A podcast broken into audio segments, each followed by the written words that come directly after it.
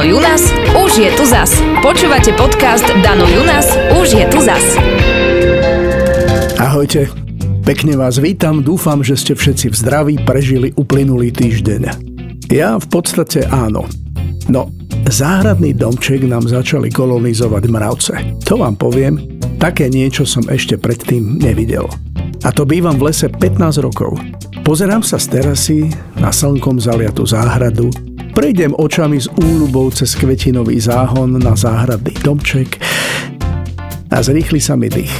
Hovorím si, čo za čiernu čmuhu to tam je na fasáde pod strechou po celej dĺžke. Nechápal som.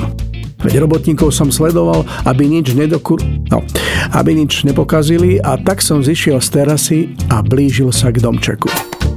V zápätí som videl tisíce, čo? 10 tisíce, ba možno aj viac mravcov, ako si to štrádujú po celej dĺžke fasády, vliezajú a vyliezajú z podstrechy a budujú kolóniu pre svoje pokolenia. A zrazu som nevedel, čo robiť.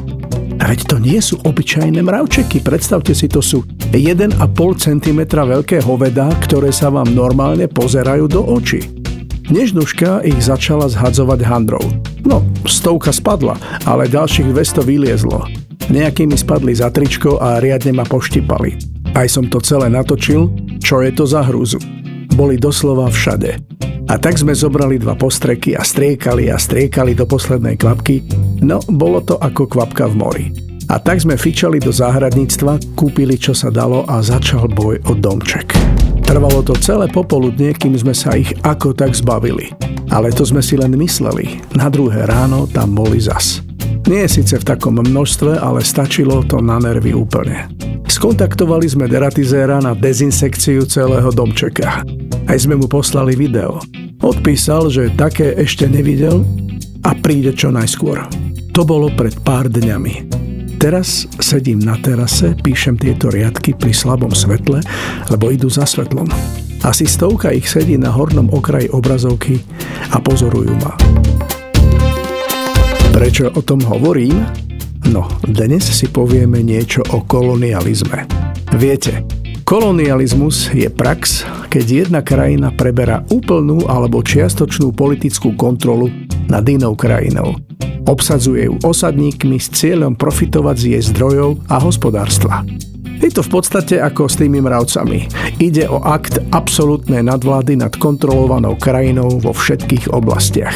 Od staroveku až do začiatku 20. storočia sa mocné krajiny tohto sveta otvorene usilovali o rozšírenie svojho vplyvu prostredníctvom kolonializmu. Historický fenomén kolonializmu sa tiahne po celej planéte v čase. Staroveký i stredoveký kolonializmus už praktizovali Féničania, Gréci a medzi inými aj svetosvetí krížiaci. V modernom zmysle začali tzv. vek objavu Portugalci, potom Španieli kolonizovali pobrežia Afriky, Blízkeho východu, Indie a východnej Ázie. Ozaj vedeli ste, že Portugalsko a Španielsko boli prvé globálne ríše a rozprestierali sa na rôznych kontinentoch a pokrývali rozsiahle územia po celom svete. No ďalšie európske veľmoci ako Anglicko, Francúzsko, Holandsko začiatkom 16. a 17. storočia založili vlastné zámorské ríše a všetci vstúpili medzi sebou do priamej konkurencie. Na konci 18. a v polovici 19. storočia sa začala prvá éra dekolonizácie. 13 kolonizácií španielských a celé nové Francúzsko získali nezávislosť od svojich kolonizátorov. A tak sa Španieli a Francúzi spolu s Portugalskom a Holandskom upriamili na starý svet, čiže Afriku, Indiu, juhovýchodnú Áziu, kde začali zakladať pobrežné enklávy. Tempo kolonizácie sa zrýchľovalo a nastala doslova ťahanica o Afriku, do ktorej sa zapojili aj Belgicko, Nemecko a Taliansko. Moment, Svetlo mi na terase už len tak tak bliká a mravcov čoraz viac a viac. Dokonca mi tu zmizol kúsok chleba, čo som mal na stole. No idem ja radšej dnu, aby neutiahli aj mňa. Dúfam, že ráno príde konečne deratizátor.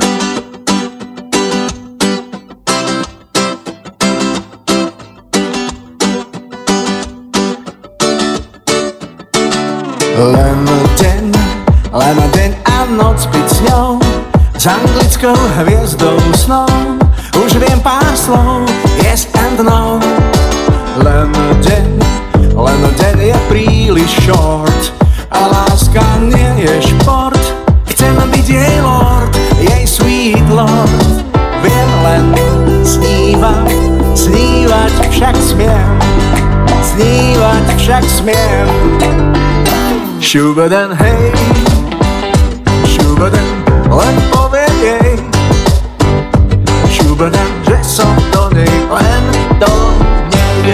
nej Šubadan you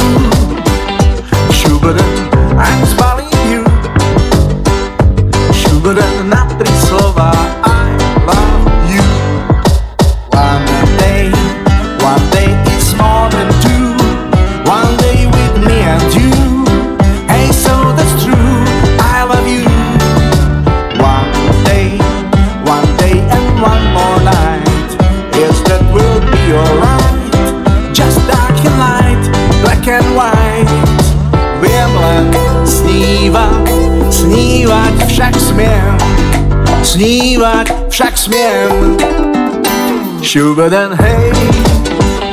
Šubadan len poviem jej Šubadan, že som do nej len do nej. Šubadan you Šubadan I'm zbalím you Šubadan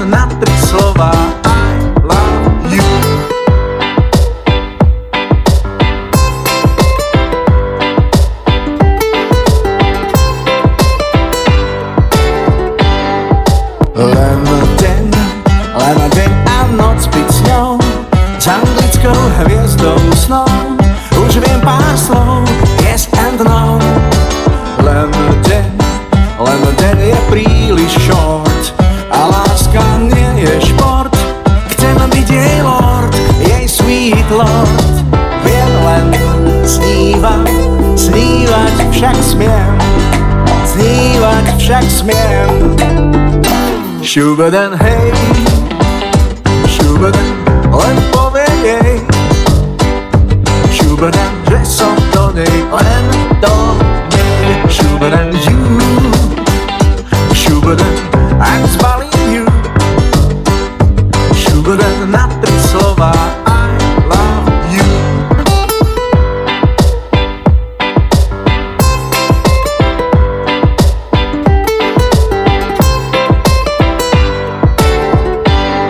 Šubadan hej Šubadan len poviem jej Šubadan, že som do nej len do nej Šubadan you Šubadan I'm zbalím you Šubadan na tri slova I love you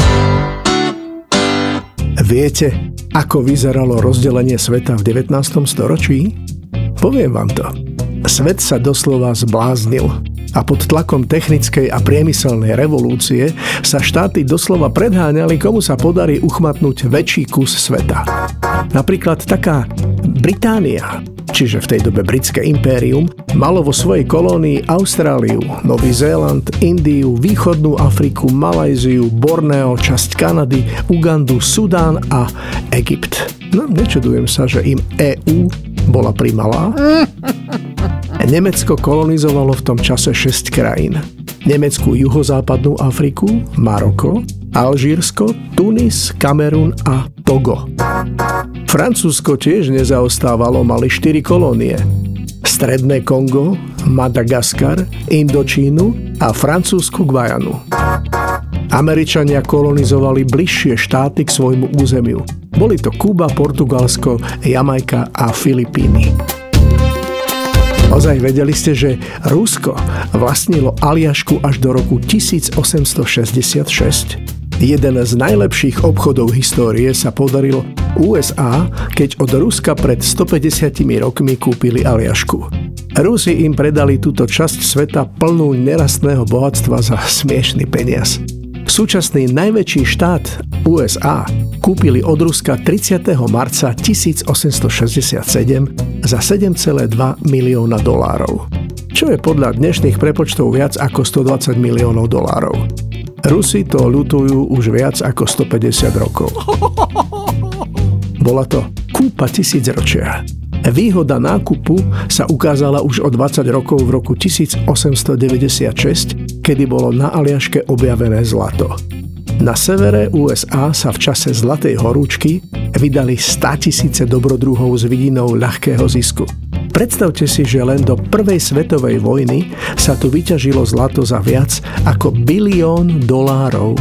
Aj dnes sa tu zlato nachádza. Jeho ročná ťažba však nevynáša viac ako ropa vyťažená za jeden jediný deň.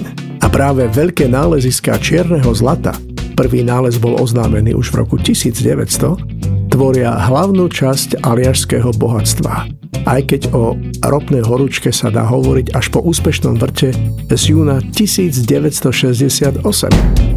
No, Rusi mali v tom čase ďalšie kolónie, celú Strednú Áziu. Od roku 1831 Polsko, mali komplet Pobaltie a Fínsko či Gruzinsko. Vedeli ste, že kolonializmus sa delí na niekoľko typov? No, už to viem aj ja. Historicky je možné rozlíšiť niekoľko typov moderného kolonializmu. Takzvaný osídľovací kolonializmus spočíval predovšetkým v presune veľkých skupín obyvateľstva z materskej krajiny, ktorej sa hovorí metropola, na nové kolonizované územia. Vedeli ste, že aj Sibír je považovaná za formu kolonizácie zo strany Ruska? V kolonizovaných krajinách boli domorodé alebo miestne politické štruktúry podrobené intenzívnemu tlaku a viedlo to k ich nahradeniu kolonizátormi. Neznamenalo to však, že miestne a spoločenské tradície či inštitúcie zanikli. Exploatačný kolonializmus sa zameriava skôr na vojenskú a politickú kontrolu kolonizovaných území. Takto si vedeli zaručiť kontrolu nad hospodárstvom a medzinárodným obchodom. Tomto prípade sa nepremiestňovali skupiny ľudí. Naopak, bola zachovaná väčšina miestnych politických a kultúrnych štruktúr, no ich funkcie boli preorientované na sprostredkovateľa tak, aby sa udržala nadvláda kolonizátora. Príkladom je britská koloniálna politika v Indii, belgická v Kongu či holandská v Indonézii. Nie len autá sú hybridné. Aj jeden z typov kolonializmu má pojem hybridný. Hybridný kolonializmus má znaky oboch predchádzajúcich typov a je to logický vývoj zmien z dvoch predchádzajúcich k hybridnému. Najvýznamnejší príklad je francúzske Alžírsko. Ale aj tak sú všetky typológie viac menej pomocné a nevystihujú pojem kolonializmu v celej šírke. Oh, je pred polnocou. Bol som pozrieť mravce. Skôr by som povedal, že oni boli pozrieť mňa. Hovorím si, ako máme hustú sieťku na terasových dverách proti hmyzu. Nikdy predtým som si to tak neuvedomil. No v zápätí sa sieťka pohla. A ja som si uvedomil, že na sieťke sedí asi milión mravcov. Stihol som na poslednú chvíľu zavrieť dvere. Ha, dúfam, že ten deratizátor ráno naozaj príde. Príma je byť večer na terase spolu Pruhovanou slamkou. Nasávame kolu Má dve nežné oči, vhodné k farbe šminiek Hnedé ako kola, iba bez bubliniek. Pošepne mi ticho, že ma srdce bolí Iba neviem, či z nej, alebo z tej koli Mlčky stiahne fľašu, hluchá grčiam planým Účet rýchlo stúpa, môj tlak letí za ním. Láska. Na prvý gok na jeden dúšok do dna. Láska. A ten jej pohľad, to je zbraň bodná. Láska. Vyrité heslo v stole kole, oko nevykole. Tvrdý súboj zreníc, kto skôr koho zdolá. O chvíľu mi hrozí z toho ťažký kolaps. Zraky sa nám skrížia, ostré ako meče, bodnú a nám zo srdc čistá kola tečie. Láska na prvý gok na jeden dúšok do dna. Láska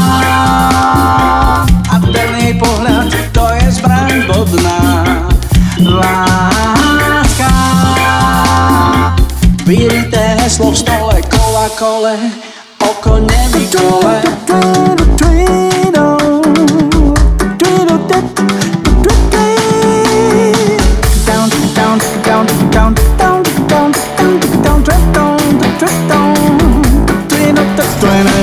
Pošetrem jej ticho, že ma srdce bolí. Iba neviem, či z nej, alebo z tej koli Močky stiahne fľašu, hluchá grčiam plamín Účet rýchlo stúpa. Láska.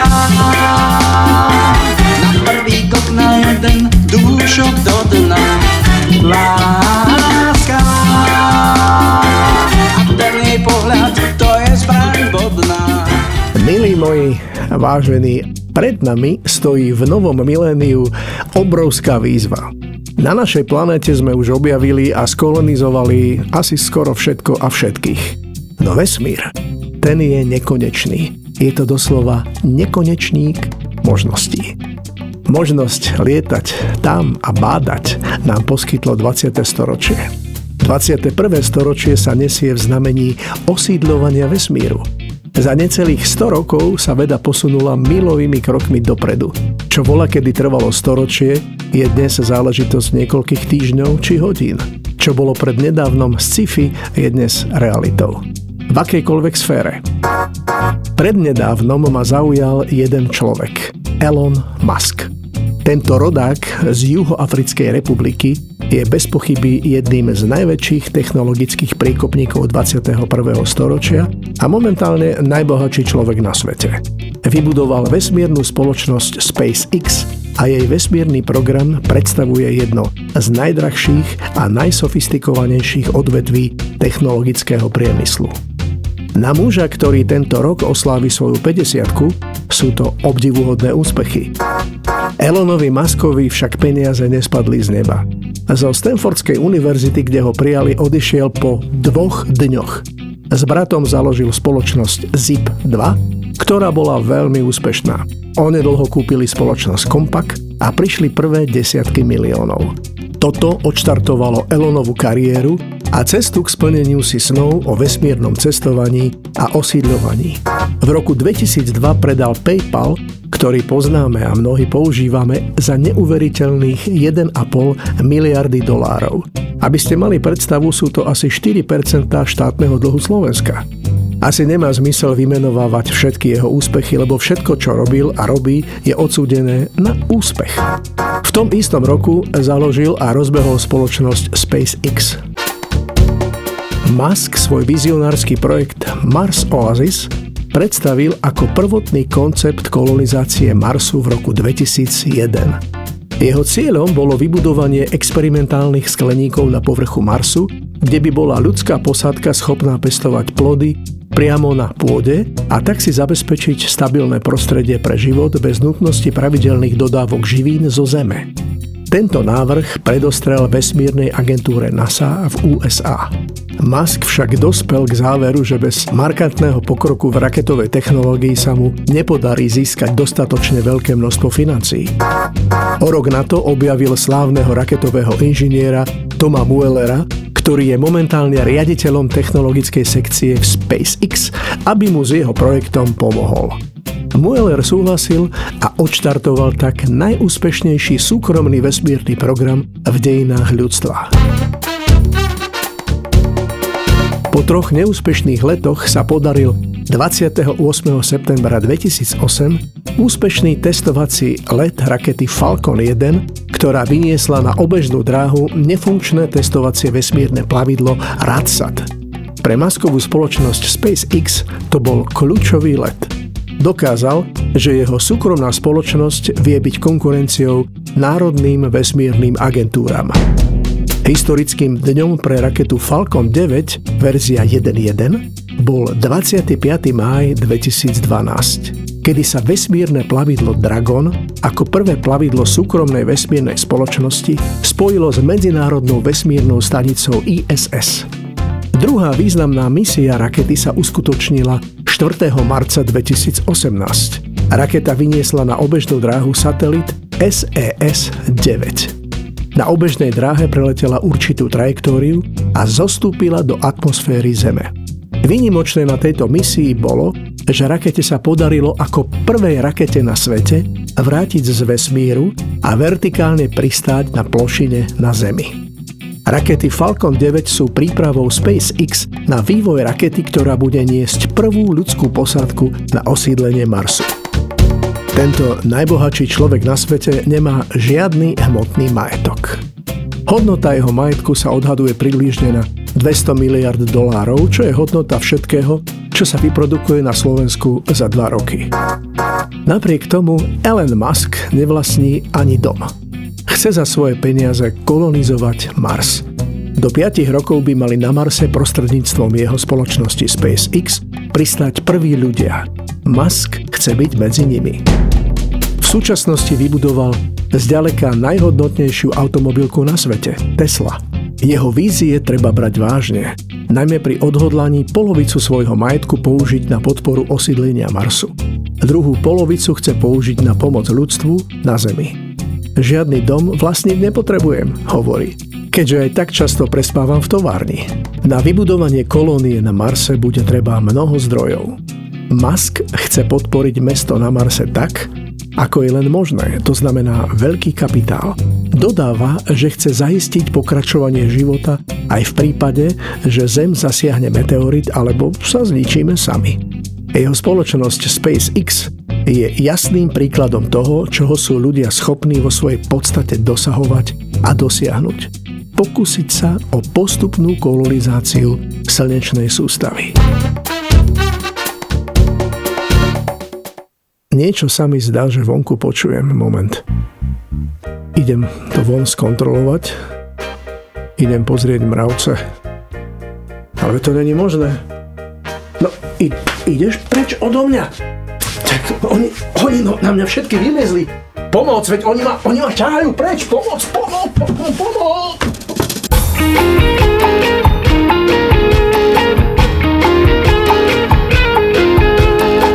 Dano Junas, už je tu zas.